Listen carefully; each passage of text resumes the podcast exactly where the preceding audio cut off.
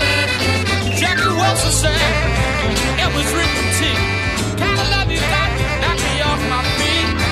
Let it all hang. Welcome back to KIRO Nights. Let it all hang. I'm Spike O'Neill along with Matt Butler. You know, I'm so wired up. Great band, of course. Ain't no cross- Still with us, by the way. These days, man, we, you know, Let it all I hate that to be the theme. It's far, far too often. But the news we have to deliver is that we lost another one. Van's so stubborn, he'd be arguing with the Reaper the whole way. A texter pointed out that uh, Lisa Loring passed away on Saturday, too. You know who that is, Matt? Lisa Loring was the original Wednesday Addams from the TV show. Just three years, that show was 64 to 66, I believe, but that was so iconic. That uh, th- that Addams Family television show with John Astin and I think it was uh, Carol. Oh, Carol, what was her name? Carolyn Jones played Morticia uh, on the on the TV series. And the movies were very very popular. The Addams Family movies, very, a few different incarnations of the the folks who played the Addams Family. Um.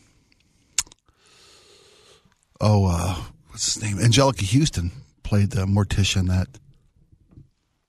And now, now all the rage is the Wednesday show on what is that? Is it Netflix? yeah, Wednesday's on Netflix. Have you seen that? I haven't watched it yet, but it's in my queue. Have you seen a thousand different clips yet in your social media feed?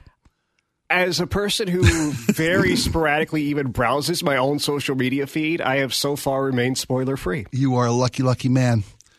I talked a couple Many, weeks many ago. ways. I talked. Yes, you are. I talked a couple weeks ago about how uh, social media has spoiled most TV shows for me.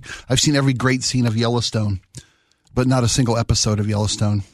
Same can be said for the Wednesday series. I've seen many, many clips of Wednesday, but not uh, not a single single episode of Wednesday.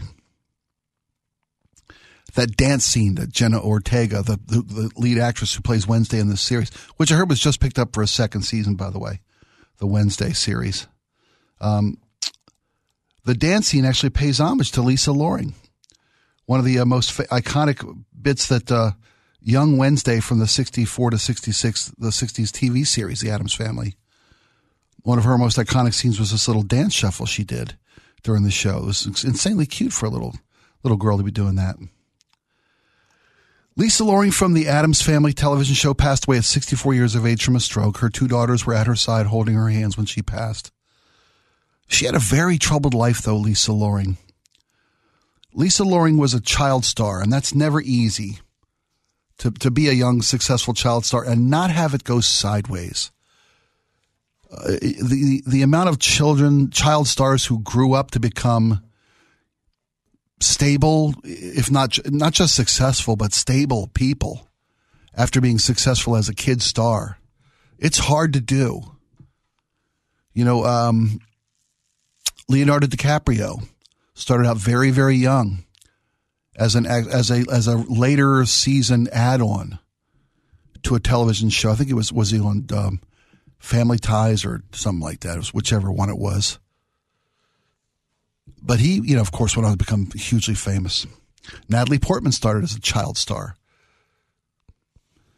Scarlett Johansson started as a child star.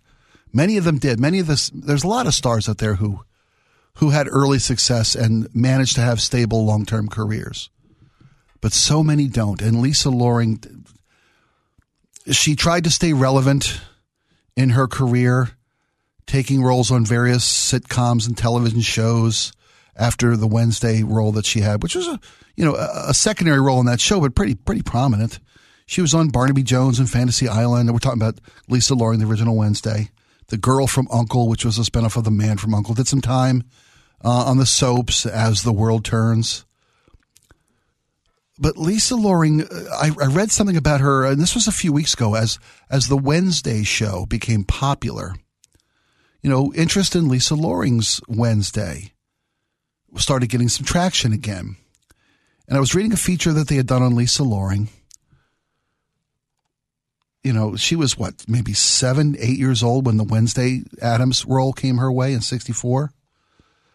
And after that, she tried to remain relevant. She tried to, she got some acting jobs in some kind of B movies, you know, the slasher movie kind of thing. She played the sexy girl, you know, being chased by the, the killer kind of, kind of roles. And then she kind of fell into the adult entertainment industry, but not so much that she wanted to act in these movies. She became a, a makeup artist and a costume designer in adult films in the late 70s and 80s. And she became pretty good at it. And she actually developed a company that would stage shoots. You know how you stage a house? You have like, you own uh, couches and you own furnitures and you literally will stage these shoots. And she became, that was, you know, and she's trying to find a living. And she, you know, and it, and it was still show business, even though it was adult entertainment. And from what I read in this story, Lisa Loring, who played Wednesday in the original television series The Addams Family, who passed away on Saturday, never acted in adult film, but she ended up through her work as a, as a staging consultant, as a makeup artist on these shoots, began writing scripts for these shoots, and became pretty connected and, and a big player in the adult film industry in California. You ever see the movie Boogie Nights? Of course. But yeah. that, that's that's a reference to that's the kind of the, the working industry in California that were making adult films. And Lisa Loring found herself wanting to stay in the entertainment industry because, and that's like you know not like out of ego, but that's that's where her expertise was. That's where her working experiences were in filmmaking. You know, being on a television set, being on a, a movie set. And from what I understand, she fell in love with one of the actors in this adult film industry. And they married with the promise that he would leave the industry. You know, he promised her that I would, I'll stop acting in this arena. And, you know, and, and I, and I forget the gentleman's name who she married. It was in the story that I read. But, uh, you know, he, he tried, he tried, he got some B roles himself and, you know, TV series or, you know, second B rate movies. And they had a pretty decent life. They ended up, ended up divorcing. But that's that's hard to, to stay relevant when you're a young child star with early international success. You were she was a household name. So our, our condolences to losing Lisa Loring to a stroke at the age of 64. That's too young. That's barely older than me right now. So believe me, it's much, much, much too young. Yep. We lost Tom Verlaine of television, the band today, 73. Barrett Strong passed away at 81, songwriter. Wrote Money that the, the Beatles had a hit with long after he had a number two record in 1960 with his own composition Money. Wrote Papa Was a Rolling Stone and so many other songs that Matt has played coming in out of music tonight. Keep losing, folks. Like I said, go see the bands you want to see. Don't waste. Don't take. Uh, you know. Don't don't waste the opportunity to see your heroes in concert.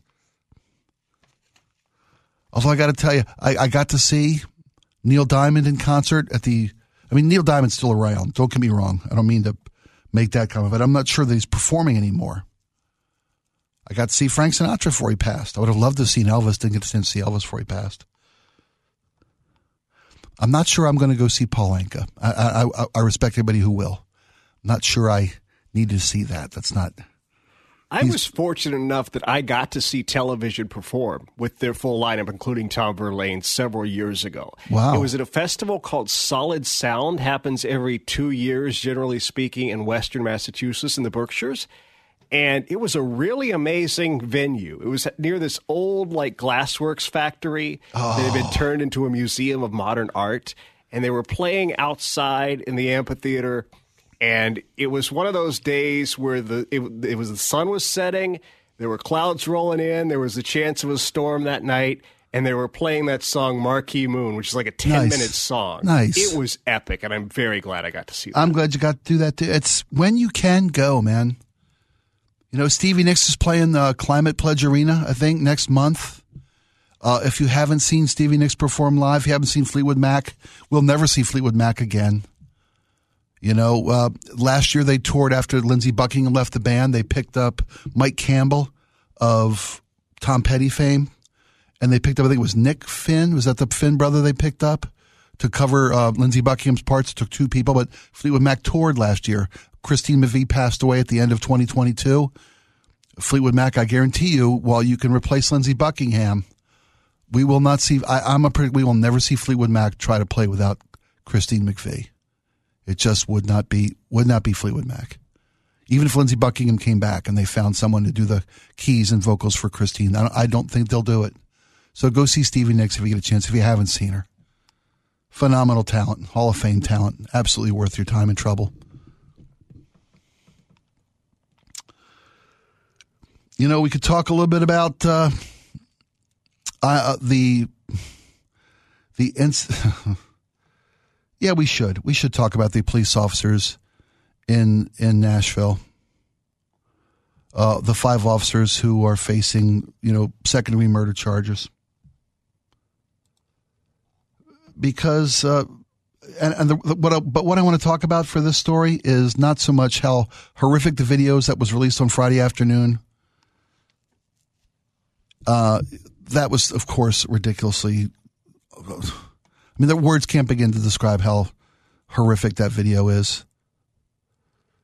Tyree Nichols died three days later. Now they're talking uh, that three different members of the Memphis, it's not Nashville, Memphis, excuse me, uh, the Memphis Fire Department are being, two have been fired. One has been put on administrative leave, I think, because they didn't respond adequately, follow protocol, follow the Memphis Fire Department protocol in treating Tyree Nichols when they arrived on the scene and that may have made a difference.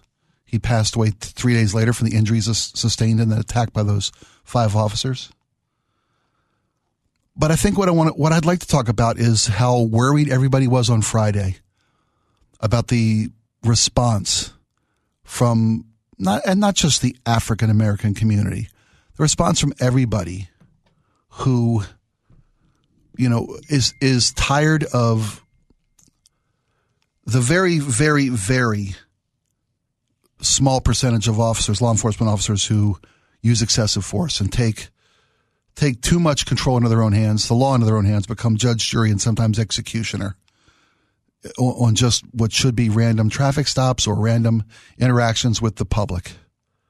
And everyone was worried that the the horrific video of Tyree Nichols beating would result in civil unrest and, and violent protest. And while there was protests in numerous cities around the country, including here in Seattle, it wasn't violent. It wasn't destructive. You can, of course, see isolated instances of. I saw some. Excuse me. I saw somebody push a photographer who was taking video of a, a protest, and somebody reached out and kind of pushed the camera away and you know they tried to make a lot out of that, but I, that that wasn't that wasn't the scale of, of violent protest and destruction that people were calling for, or not no, no predicting. Excuse me, predicting. No one's calling for it.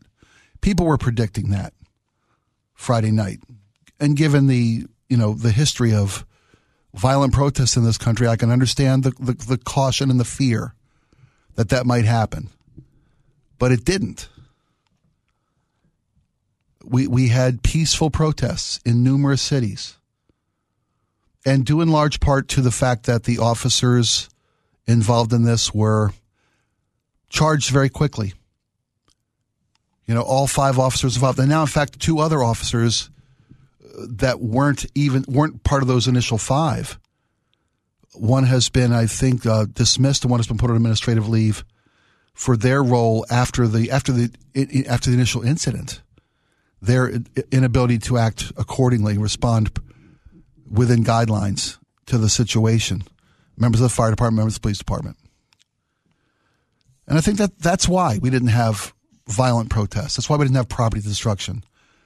Because it seems to me the authorities are doing the right thing in how they're handling this, how they're handling these officers and the extra different peripheral folks involved in this incident And isn't that what the community's been protesting about? Is the lack of response, the lack of proper accountability when these kind of things happen. Of course, these things, they should never happen. And they happen far too frequently. And that gets the community frustrated and incensed. But it's, it seems to me it's often the lack of accountability that is the worst insult, the worst injury and insult to that community. And I say that community because I've, you know, I've never been a part of worrying about the police department. I've never been, you know, lived in a community where I didn't think the police were on my side. And I know a lot of people live places and feel that way. And again, I'm not disparaging law enforcement in any way, shape, or form. I said numerous times, and I'll say a thousand other times. It's a small, small, small percentage of a percentage of officers that abuse their power. So, as, as, as a white guy in America, I've never had to worry about that. You know, I don't look threatening. I don't dress in threatening clothes. I don't find myself in situations that have tendencies to, to lead to violence or criminality.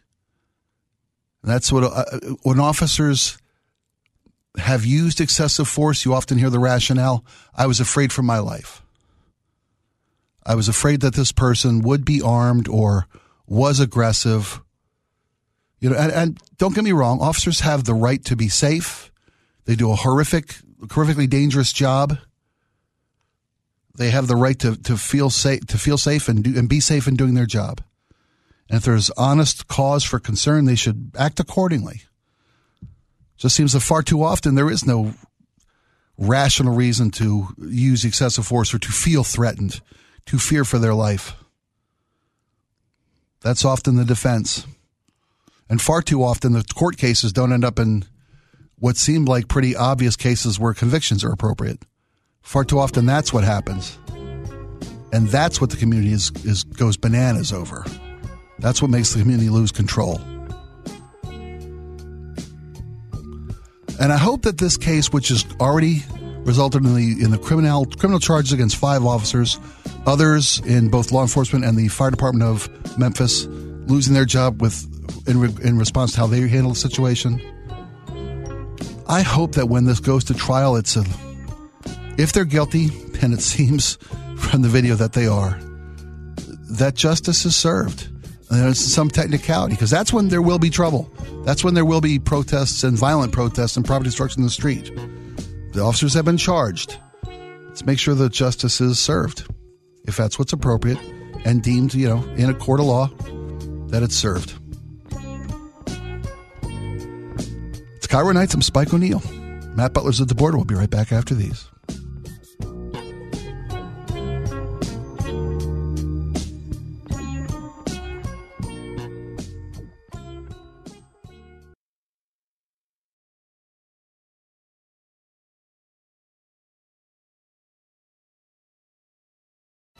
Nothing impresses me much. I've got a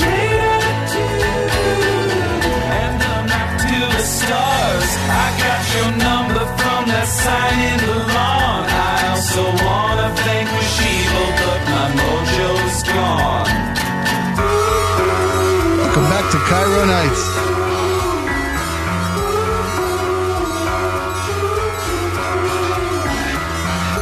I have no idea who this is, Matt. This is an artist by the name of Father John Misty. He's one of the most brilliant indie rock singer songwriters of recent memory. Is. from just around the bend. They're playing demos. Oh, they're wearing trees. I can escort you down the runway. I just joined the police. Just right now. Nice. You wanna be a grifter like? Oh, hope you guys had a good Monday. Starts week off on the right foot. Had a good weekend around town. Watched a little football this yesterday. You know, watched watched the games. Neither game was what I wanted it to turn out to be. You know, the Eagles just steamrolled the Niners after after the Niners lost both their starting quarterbacks, and these were the number three and four quarterbacks. That game was, you know, I said last week how much, I, while I hate the Niners, I really do. I dislike the San Francisco 49ers because there are, you know, NFC West rival, and you're supposed to hate your rivals. You're supposed to hate everybody in your division. At least as a football fan, I think you're supposed to hate everybody in your division. But you know, Brock Purdy was a was a good story, Mister Irrelevant, the last guy taken in the draft.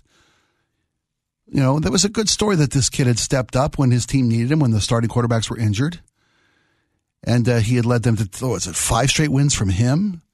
I think it was, you know, something like that. He, I mean, the kid played incredibly down the stretch, played incredibly competent football. You didn't, you need, didn't need him to be a hero. He had a pretty solid, balanced offense and a great defense, and that was enough to win championships. You know, the, the, number, uh, the list of mediocre quarterbacks who have won Super Bowls, they're out there, like Brad Johnson in Tampa, like Trent Dilfer in Baltimore. You know, all you need is a game manager at that point to win you a Super Bowl. And it looks like Brock Purdy was on his way to do it. And it was like the second offensive player or something. Got hit in the elbow and was, was taken out of the game. Then their fourth string guy went in and he got the same injury, I think, got hit in the elbow. Purdy had to come back and just couldn't throw the ball more than 10 yards. Game was over at that point, 31 7. And I'm watching the second game yesterday, the Bengals and the Chiefs. And, and, you know, not to get too far down the, the sports rabbit hole, but I, I, I hate teams being successful year in, year out, year in, year out. One of the things I dislike about baseball is that it's a real league of haves and have nots. You know, it's always the Yankees, Dodgers, Red Sox, Astros. You know, it's always those same upper echelon teams who have huge markets with huge TV contracts that can buy up all the stars and load their rosters. And they have a luxury tax in baseball, try to level the playing field, but it really doesn't work. Football, at least, seemed to have, with the salary cap, spread the wealth. You know, everybody had the exact same amount of money to spend on players. So you had to manage your resources. But there are certain organizations that have just been there year in and year out. And the Chiefs have become one of those. You know, with Patrick Mahomes, now they're they're in their third quarter, third Super Bowl in four years. The only reason they didn't go last uh, last year was Joe Burrow and those same Cincinnati Bengals. So Burrow and Mahomes, uh, they're they're on the up. They're on the come up. They're young superstars in the NFL. And the AFC's got a bunch of them. Josh Allen and Buffalo. Young, smart, strong quarterbacks. And and I, I, like that. That's good to see. You know, I get tired of the Chiefs year in year out for the last few years. I, you know, but at least it's I'm celebrating another year without Tom Brady in the Super Bowl. For me, that's great. Right? Great. I love it. Tom Brady may never play again, but I, I hear he's being courted by so many different teams, by the Raiders, uh, by the I think the Commanders going to go after him. Who knows? He'll play somewhere. I heard Miami was going to go after him because the guy can still play and he's better than a third of the quarterbacks in your league. So why wouldn't you go after him if that was your best option? I don't know if you watched yesterday's Chiefs. I know, Matt, I don't think you watched it. You're not a big football watching kind of guy. I didn't see this game. I generally try to catch the Sunday games though, but I unfortunately missed that one. Yeah. But I saw I saw the clip that you showed me though. Yeah, that's that. It was it was heartbreaking. It was just heartbreaking because it was you know it was a it was a pretty good game. The Chiefs and the and the Bengals. They've been playing. I think the last four games they've played, including yesterday's, have all been decided by a field goal with the Bengals winning like three in a row against the Chiefs. And the Chiefs have been just a juggernaut in the in the AFC. So here's the game going down to the wire. It's fourth quarter. You know the uh, both defenses are really stepping up. The uh, Bengals rallied from being I think they were ten down at one point before they even scored, and they rallied to tie it up in the fourth quarter. And each team gets a shot at the at having a possession, and neither team can move it down the field to kick just a field goal to win it. And, you know, the Chiefs get the ball at home. Patrick Mahomes, like 35 seconds left. Got to be real smart play, good clock management. And as Mahomes is running out of bounds, he gets pushed at the sideline. And I just felt for the the kid who, you know, I can I can't think of his name. I apologize. Textures could probably help me. I'm trying to look it up on ESPN, but that never goes well. I can never do multitasking by talking to you and trying to look some up at the same time. Ossai, I guess his name is, yeah, Joseph Ossai. Ossai, I'm not sure how to pronounce that. Anyway, this kid, this linebacker is chasing, chasing the quarterback. He's trying to get enough, you know, yardage to get a first down and get one more play, one more shot at it in regulation. And as Mahomes is running out of bounds, this kid gives him a little shove. Just, I mean, it was a, and it was a penalty. It wasn't like a bad call. It wasn't even a questionable call. Mahomes was a yard out of bounds, and this kid pushes him in the back. Joseph Ossai tacks 15 yards onto the play. And so the Chiefs have to kick a 45 and not a 60 yard field goal to win the game, and the game's over. You play your whole season. You play, what, eight months by the time you go to camp? And you play your preseason games and you play your 17 game extended schedule now and every round of the playoffs, and you're on the road, hostile environment. Chiefs say they have the loudest stadium in football, but they cheated to get that number. We'll talk about that another time. But and here's this this kid just trying to, you know, make a play, lost his head in just one split second. Everything changed the whole season. Comes down to one play. That's that was just heart. It was a heartbreaking finish for that one for me. Hated seeing that, but it happens. With so many things going on in the world these days, it's nice to have some besides, you know, the government, the economy, police brutality. It's nice to have something else to talk about. Hey, uh, are you a podcast fan, Matt? Yeah, though it's really hard for me to find time to listen to all of the podcasts that I want, so I tend to have a feed of several dozen that I'm not caught up on. There's never enough hours in the day. I wish I could listen to sep. I wish I had the brain power to listen to two separate things, one in each ear, and process them both. Then I could get in double the listening. Oh my gosh, I would go nuts. I would go nuts with trying to take on that much information. I wish there was more time to listen to all the things I want to hear. You're right. I, I, I feel the same way. Are you a, are you a true crime or a crime podcast fan? I haven't gotten into those, but not for lack of curiosity. It's just that I know if I add something else that I'm not going to get around right. to listening no, to. I hear you. So I feel like I'm missing out, and it's something I would listen to, but I never seem to find the time.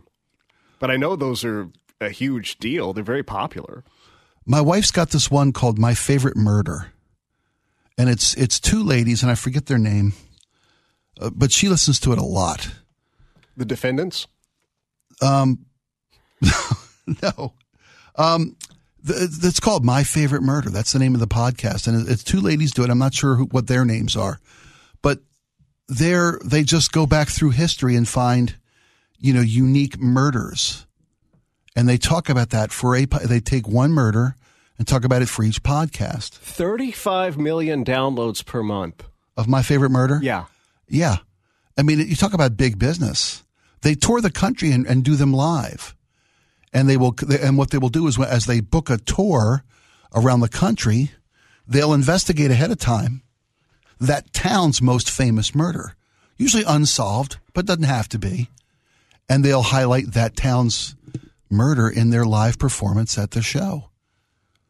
And they have a Q&A at the end of that. I've listened to so many of these with my wife. My wife listens to them when we travel by car because I'm a captive audience in the car with her. But they'll have folks in the audience come up and ask questions or talk about the murder in their life. My uncle did this, or my cousin was had his blah, blah, or my next door neighbor was killed and they didn't find it. It's it's a fascinating thing. But there's a, a real debate now about about whether if you're a fan of these shows, if you're a fan of murder shows on TV or in podcasts, What's that say about you as a fan? There's a CNN entertainment story on their website about fans are starting to question their own ethics of being a fan of, of murder shows. And remember when the Dahmer show was number one last summer?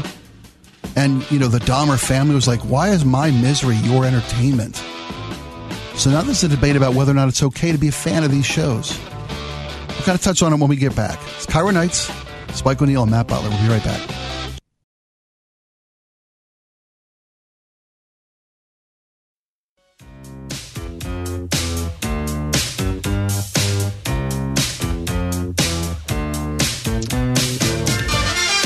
Human League, right? Ah, some of this stuff I know. You're more table stuff. I'll get it every time. I'm Spike O'Neill. Welcome back to KIRO Nights with Matt Butler. Always picking the hits.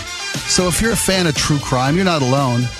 It's the most popular genre on television, podcast, docuseries, you name it. It's not just Dahmer, too, man, everything. And the question is, are we as fans, are we unethical for digging this? Are we are we serving you know serving up? They're serving up these these pieces of entertainment that we just we consume them at an incredible rate. And sometimes it's unhealthy for us to do that. Oftentimes it's hurtful to the families of the victims. The story on CNN talks about the, the difference of true crime or, you know, docu-series dramatizations. The Dahmer series, by the way, the actor who played Dahmer, Evan Peters, won a Golden Globe. And the family of the victims of Jeffrey Dahmer, who were first off upset that, that Netflix was making the series, and then when it's celebrated and becomes the number one show out there, and the guy wins a Golden Globe for making Dahmer almost a cult hero, they say that's where the problem lies. You know, it's one thing to be fascinated by crime. We've always had that morbid curiosity. We've all got that, you know, drive by a car wreck. We always want to rubberneck that. It's, that's human nature. And it's one thing if these series focus on the victims, you know, and the, and their families and all the people that this horrific these horrific events affected. That seems to be that doesn't cross the line of bad ethics, of being unethical. And that story, those sorts of stories have been told in fiction too. Take, for example, the series Dexter. Yes, of course. Yes. But when it's talking about real things, when it's talking about real cases, a lot of people are profiting very heavily off things that cause victims trauma and this, their families, their, their survivors. It's they should at least be doing something with their profits or a portion of their profits to benefit victims organizations and helping cause some healing rather than just telling these stories. Bobby Miller is an entertainment expert and host of an entertainment podcast called The Afternoon Special. And she said basically the same thing. When you see movies that treat fiction like reality, uh, but when we watch these true crime series or these these murder docu series, these my favorite murder podcasts, and there's nothing wrong with any of them, but they treat fiction like real life or, or real life like it's fiction. They dramatize this real life tragedy, and and they do so at the expense of the the, the rehashing these memories, re-traumatizing these the families of these victims. And far too often they do try to make heroes out of the people who who commit these crimes. And that's where the, the, the lack of ethics comes into play. And not to mention, you know, the the the multi, multi million dollar industry of this of these these podcasts, these TV shows, the merch that goes with them. This is my murder mystery watching blanket with bloodstains all over it. You know, this coffee cup, rose red, violets of blue. I've seen so many true crime shows. I'll never find you. You know, you, people love this stuff, and it's and and the study says it's mostly mostly women who are fans of these true crime shows. Has there been any study on why that is? Lisa, come on in. Please, Lisa's like Lisa's out there waving her arms like Lisa. Uh, there, uh, uh, there are studies as to why women find these more popular. Lisa is obviously a fan. Well, Lisa Brooks, ladies and gentlemen. No, you're not a fan of true crime. I'm not a fan, but I do have a theory. Okay. And I think that when we watch these things and we listen to these things, they bring up the emotions that are the trauma that we may be feeling in other areas of our life. And so mm. maybe we're getting in touch with some other kind of fear, and this helps us to deal with whatever else is going on in our lives. Well, interesting that you that it's it's happening to someone else. Yes. Okay. You don't have to internalize it personally, but you can get in touch with that emotion. Do you think? And I'm just going to ask your opinion on this because none of us are psychological experts or or criminologists. Do you think that it's more that these series are more popular with women because women have been uh, the, the I don't please don't take this the wrong way the weaker sex in our society, not just currently, but if you look back long term, women have been more vulnerable. Women have been less. Uh, have been victimized far more often than men. Yes, I would. I would. I'm glad you removed the words "weaker sex," but yes, yeah, I think I, women. I was trying to find been, the right way to say that. They've been victimized. Yes, men are often much more violent, and mm-hmm. women are more frequently the victims of that violence. So, in a way, I think it allows you to get control over some of that. I'm not saying you know I support Mm-mm. it. I don't like those things because they freak me out. I I, I find my my wife watches listens to far too many for my comfort level. I try to sleep with one eye open. but but I, I think that maybe since women have been victimized societally for so long, for thou, for for all of history, these always have a conclusion. Mm-hmm. Somebody's always getting caught, getting Yes. busted. I mean, for the most part, sometimes they're unsolved mysteries. That's another whole flavor of these genres. But I think for for a gender that has been victimized for throughout eons of time, to constantly hear somebody getting caught being bad probably has a soothing uh, and a justifying effect. Yes, and you think, and it also helps you think. Well, if I was in that situation, what would I do? So in some ways, it's empowering in that sense too. You know, it's funny. John and Sherry were talking about this, and Sherry, I didn't know, used to be the public relations officer for a a, A, methadone clinic, right, and I think she also said for like a corrections Oh, okay. facility for for one, and I forget where she said, but her policy was not to let these uh, production companies, television shows, podcasters, whatever, wouldn't let them speak to the inmates uh, that were in the system she worked for. She was the public relations officer, or she was the public information. I forget. I, I apologize for not having all the details, but that they would often approach her office about contacting these various criminals to interview them for podcasts or TV shows, and Sherry wouldn't let that happen because it it, it tended to, you know, glorify the, the criminals and make them the the stars of these productions, for, for or whether to play the villain or whatever See that? but that she said if it were more focused on the families and the victims that these horrific acts, then maybe that would have been she would have allowed that access a lot more often than she did. But she also said she never watched the show to learn how to protect herself. John kind of put it out there today. Maybe women are the ones who watch these shows because they're trying to pick up tips on what not to do. And, and I think that may happen. I think there's an element to I, it. I think there is too. You know, you know, always walk with your keys out. Always don't, you know, park your car under a street. do. Like you Yeah. see these things so commonly, you know, time after time after time in these shows, and and they do have that benefit. Yep. To show what people are doing wrong so many times. Don't do don't do that. Don't make the same mistakes. Sherry said that that wasn't the reason she watched them because she's a big fan of this of this genre, and she wasn't watching them to pick up tips. But I bet she did pick up some tips, you know, subconsciously. And I think some folks watch them for just that reason, to you know feel like okay, justice does happen, you know, and, and there's a pattern to folks who are victimized, and maybe if we see it again and again, we'll learn what to not to do and be ourselves safer in, in doing so. I don't disagree. I like when you come in. Thank you. Anytime. You don't have to. You don't have to wave and ask Okay. permission. That you, that door's not locked. All right. But I'm on. Come on in gonna anytime you want to come that. in. No, I won't. Lisa Brooks, ladies and never do. I never do, man. You kidding me? I- You guys, you have great insight. Matt does. You does. When when's Frank coming back? Are we having him back this week? Some night? Absolutely, yeah, Thursday. Good. Good. Um, thank you, Lisa. Uh, yeah, anytime. Uh, I, I worry that my wife watches far too many of the things as as a as a husband in a marriage, and every time you come into a room, your wife is watching somebody else get stuffed into a bag. Well, I'll put it's a just a little uns- to this. okay. Sh- do do wives and girlfriends worry when their guys love watching shows about the mafia and drug dealers? Hmm. Great question. Uh, Are we are if, we if worshiping? a guy was yeah. like heavily into Breaking Bad, did did uh, partners across the country suddenly start to worry that their mellow uh, partner, their guy, their, Their high science school teacher. science Yeah, teacher, yeah. was cooking on the side? I, I don't know that that's not an unrealistic fear, man. You know, I couldn't tell you how many people I know who, once their significant other started watching Yellowstone, there was a lot more denim and flannel in their life. There was a lot. Also, what, what are you doing wearing a cowboy hat? You know, call me Rip. What I don't know, whatever. You know. We talked about the merch that goes with all these murder shows.